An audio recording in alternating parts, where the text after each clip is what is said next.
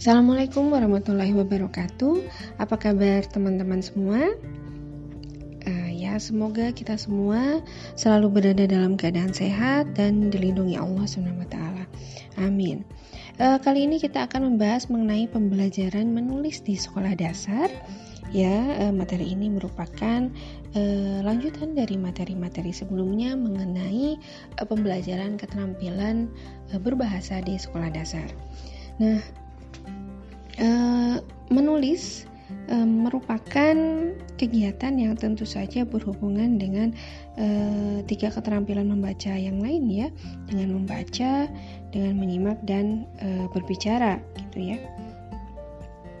Nah, menulis merupakan kemampuan yang tidak bisa berdiri sendiri begitu. Jadi kita harus memiliki bekal keterampilan e, berbahasa yang lain gitu ya agar kita dapat e, menguasai e, keterampilan menulis tersebut. Ya, e, menulis ya menulis e, merupakan salah satu kompetensi yang perlu dikuasai oleh siswa ya. Ya, menulis itu e, ditandai oleh serangkaian kegiatan yang bertahap gitu ya. Saat seseorang e, mengomunikasikan pesan ke dalam tulisan. Ya pesan tersebut dapat berupa ide, kemauan, keinginan, perasaan atau informasi yang bersumber dari diri sendiri ya skemata maupun lingkungan atau e, di luar dari diri sendiri. Ya tulisan itu e, berasal dari hasil pemanduan aspek komunikasi menjadi simbol-simbol uh, grafonis yang dapat dibaca. Menurut Tomkins, tahap-tahap proses uh, menulis yang dapat dipraktikkan uh, kepada siswa itu ada lima tahap, ya. Yang pertama itu uh, pra menulis.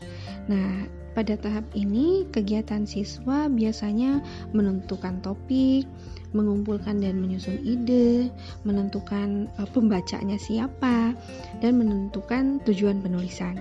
Uh, nah, uh, tahap kedua gitu ya, maksud saya tahap uh, kedua yaitu drafting.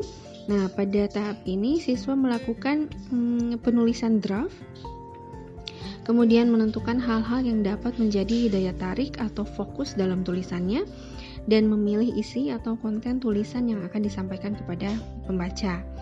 Kemudian tahap 3 yaitu e, revisi. Nah, e, siswa melaksanakan e, sharing ya atau berbagi hasil tulisannya, mendiskusikan tulisannya dengan teman-teman e, satu kelasnya, kemudian menyempurnakan tulisan berdasarkan saran yang diperoleh e, pada saat sharing atau berbagi tersebut ya dan diskusi. Kemudian eh, tahap 4 yaitu editing atau penyuntingan. Eh, siswa menyempurnakan eh, tulisan setelah tulisan itu direvisi pada tahap ketiga. Eh, kemudian ya siswa eh, meminta bantuan pada teman sekelas untuk mengoreksi kekurangan dan menyempurnakan lagi tulisannya eh, berdasarkan eh, saran dan koreksi yang disampaikan ya e, baik itu dari teman-temannya maupun dari e, guru. Jadi e, saran-sarannya bisa didapatkan dari e, hasil diskusi bersama teman e, ataupun dengan guru. Selanjutnya yaitu e, tahap publikasi. Nah, pada tahap ini siswa mempublikasikan tulisannya itu ke dalam e, bentuk teks. Itu tulisan yang dipandang e, paling memadai.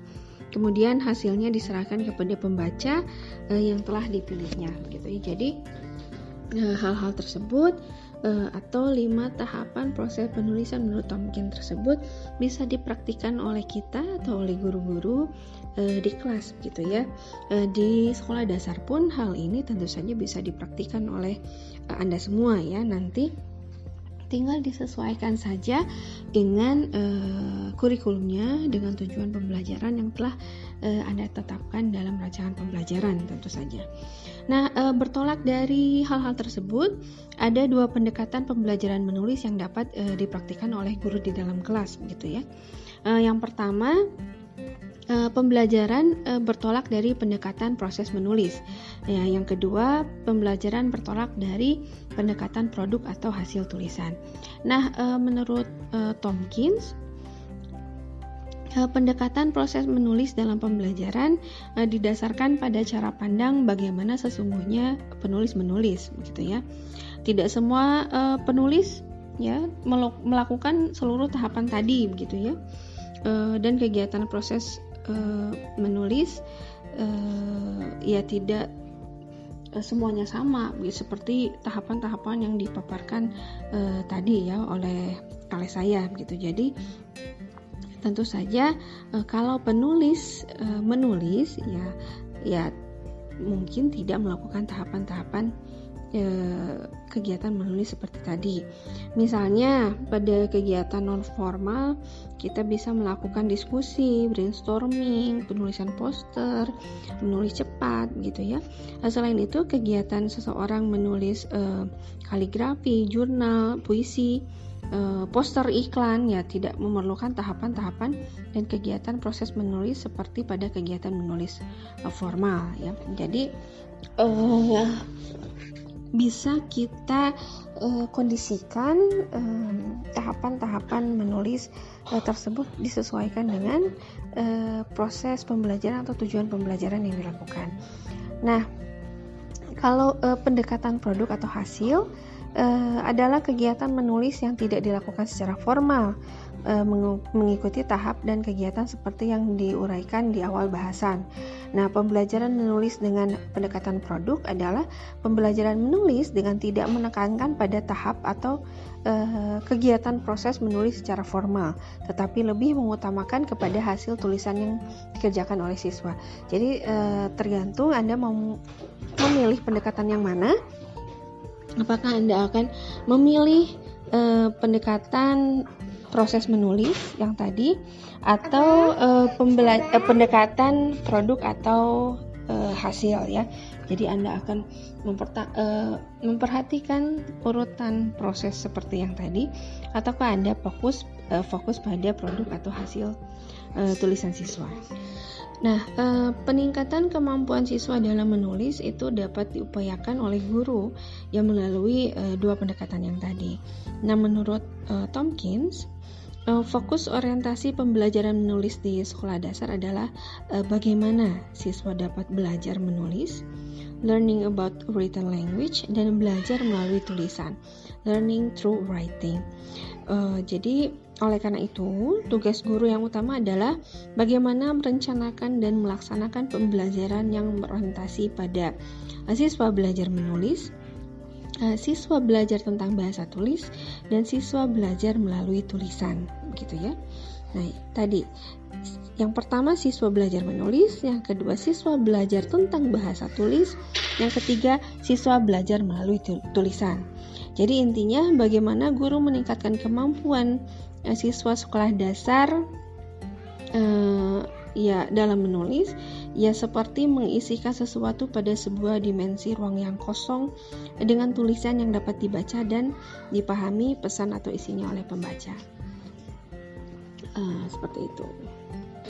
Nah untuk uh, mengaplikasikan uh, pembelajaran menulis yang anda dapat uh, memilih memanfaatkan beragam model pengembangan menulis ya seperti yang dipaparkan oleh Puji Santoso. Yang berikut ini adalah beberapa model pengembangan menulis yang bisa Anda terapkan. Yang pertama model e, langsung menulis. Ya seperti misalnya Anda mengajarkan renang ya tentu saja siswa harus renang. Nah, e, seperti itu ya. Jadi kalau model langsung menulis itu ya itu e, ketika Anda mengajarkan menulis ya Anda meminta siswa untuk langsung menulis. Jadi uh, siswa uh, Anda ajak untuk melakukan latihan-latihan menulis ya. Nah, latihannya bisa uh, beragam hal gitu ya. Jadi mereka bisa mm, menuliskan teks-teks uh, tertentu ya, teks uh, naratif, deskriptif dan lain sebagainya. Jadi yang uh, penting ya intinya adalah uh, mereka langsung melakukan praktik menulis. Uh, selanjutnya model kebebasan awal dan akhir. Jadi anda ya memberikan kebebasan pada mereka untuk uh, mengembangkan keterampilan uh, menulis mereka gitu ya. Nah, uh, misalnya uh, guru dapat memulainya dengan mengajak siswa menuliskan uh, cerita, laporan, deskripsi, puisi atau apa saja gitu ya. Yang perlu diingat uh, kata kunci dalam pembelajaran menulis adalah mengajak siswa untuk menulis, bukan mengajarkan menulis, tapi ya siswa melakukan praktik menulis. Nah, um, uh, jadi anda benar-benar uh, mengajak siswa untuk uh, menulis beragam hal gitu ya. Nah, uh, misalnya ketika seseorang menulis apa pun yang ditulisnya, ia akan mengerahkan seluruh pengetahuan dan uh, keterampilan berbahasa yang dimilikinya ya, termasuk kosakata, tata bahasa dan lain sebagainya. Ya di samping juga hal-hal lain yang berkaitan dengan materi tulisannya. Bahkan kadang-kadang juga dengan suasana hatinya pada saat penulisan serta banyak faktor lainnya. Jadi secara singkat dapat dikatakan bahwa ketika seseorang menulis ia mencurahkan seluruh eh, apa yang dimilikinya ke dalam uh, tulisannya. Dengan demikian, ya guru harus bertindak sangat hati-hati ketika memulai pembelajaran menulis agar eh, hal-hal uh, pribadi siswa begitu ya uh, yang dituangkan dalam tulisannya gitu ya. Uh, ketika guru membahasnya ya siswa tersebut tidak merasa tersinggung begitu ya. Uh, jadi merasa berkecil hati gitu ya. Uh, dan siswa pun uh, tidak takut uh, untuk menuliskan kembali. Jadi ya guru harus uh, memberikan arahan, membimbing dengan uh, baik begitu ya, tanpa justifikasi tertentu. Uh, bila tulisan siswa uh, kurang layak atau memiliki kekurangan-kekurangan tertentu, ya guru bisa mengarahkannya dengan baik. Ya kan itu tadi ketika seseorang menulis, ia akan mengerahkan uh, segala yang dimilikinya begitu. Jadi ketika guru uh, membahas hasil tulisannya tersebut, ya diharapkan uh, dapat membahasnya dengan uh, baik gitu ya. Kemudian menu, uh, model menulis uh, non linear. Jadi dalam uh, model ini uh, tidak ada urutan-urutan tertentu dari A sampai Z misalnya. E, proses pembelajaran menulis ya tidak mengenal urutan itu gitu. Jadi e, ya pembelajarannya mengalir begitu saja. Jadi tidak perlu berulang urutannya dari A sampai Z selalu seperti itu saja tidak ya. Tapi dikondisikan dengan uh, situasi dan kondisi di dalam kelas. Kemudian uh, model model selanjutnya adalah model lintas keterampilan uh, berbahasa gitu ya. Jadi Anda bisa memadukan empat keterampilan berbahasa dalam model ini. Nah, teknik-teknik yang dapat digunakan dalam model ini, misalnya yang pertama bermain-main dengan bahasa dan uh, tulisan. Ya, uh, misalnya uh, siswa dibagi menjadi uh, beberapa kelompok. Uh, ya, mereka ya tidak perlu uh, pindah duduk misalnya. Jadi tentukan saja kelompoknya. Uh, dengan sederhana ya, namun ya tentu saja terserah guru dikondisikan sesuai dengan uh, kelasnya masing-masing. Nah, kemudian siswa pertama dari uh, kelompok tertentu misalnya memiliki kalimat yang uh, sama begitu ya. Jadi Anda membagi-bagi siswa kemudian siswa siswa pertama diberi kalimat yang sama Misalnya hari Minggu kemarin saya pergi ke pantai, kemudian siswa tersebut harus menambahkan sebuah kalimat gitu ya. Kemudian ya kertas tersebut eh, dioperkan kepada eh, anggota kelompok yang lain hingga selesai. Nah, nanti eh, setiap kelompok itu akan mem, membahas atau membacakan cerita yang telah yang telah mereka buat. Jadi meskipun kalimat awal awalnya sama, gitu ya diberikan oleh guru seperti tadi hari Minggu hari Minggu kemarin saya pergi ke pantai tapi e, kemungkinan cerita yang dihasilkan itu akan e, bervariasi ya setiap kelompok. Selanjutnya bisa dengan e, kuis. Ya kuisnya bisa e, beragam ya. Misalnya Anda bertanya tentang tanda baca, tentang paragraf, gitu ya, tentang isinya dan lain sebagainya. Kemudian e, memberi atau mengganti akhir cerita. Jadi Anda menyiapkan awalan dan tengah cerita. Jadi nanti siswa e, bertugas untuk menyelesaikan akhir cerita tersebut. Kemudian e, menulis meniru model atau copy the master. E, ya e, teknik ini bisa digunakan juga dalam pembelajaran menulis gitu ya. Jadi e, misalnya uh, guru memberikan sebuah teks atau cerita tertentu, kemudian uh, meminta siswa untuk memahami cerita tersebut, kemudian um, mengajak siswa untuk um, memikirkan pola-pola uh, atau gaya-gaya cara penyampaian uh, yang lain yang bisa uh, digunakan dalam cerita tersebut gitu ya. Jadi bisa mengubah sudut pandangnya atau bisa apa ya meminta siswa untuk menceritakan kembali cerita tersebut gitu ya sesuai dengan uh, gaya bahasa mereka. Atau uh, siswa juga bisa diajak untuk uh, belajar uh, menulis dengan menggunakan ya teknik pembelajaran menulis di luar kelas ya. Jadi e, siswa diajak ke suatu tempat kemudian anda e, meminta mereka untuk menuliskan sesuatu e, sesuai dengan e, suasana tempat tersebut. Atau misalnya e, anda mengajak siswa untuk e, menulis e, majalah dinding begitu ya.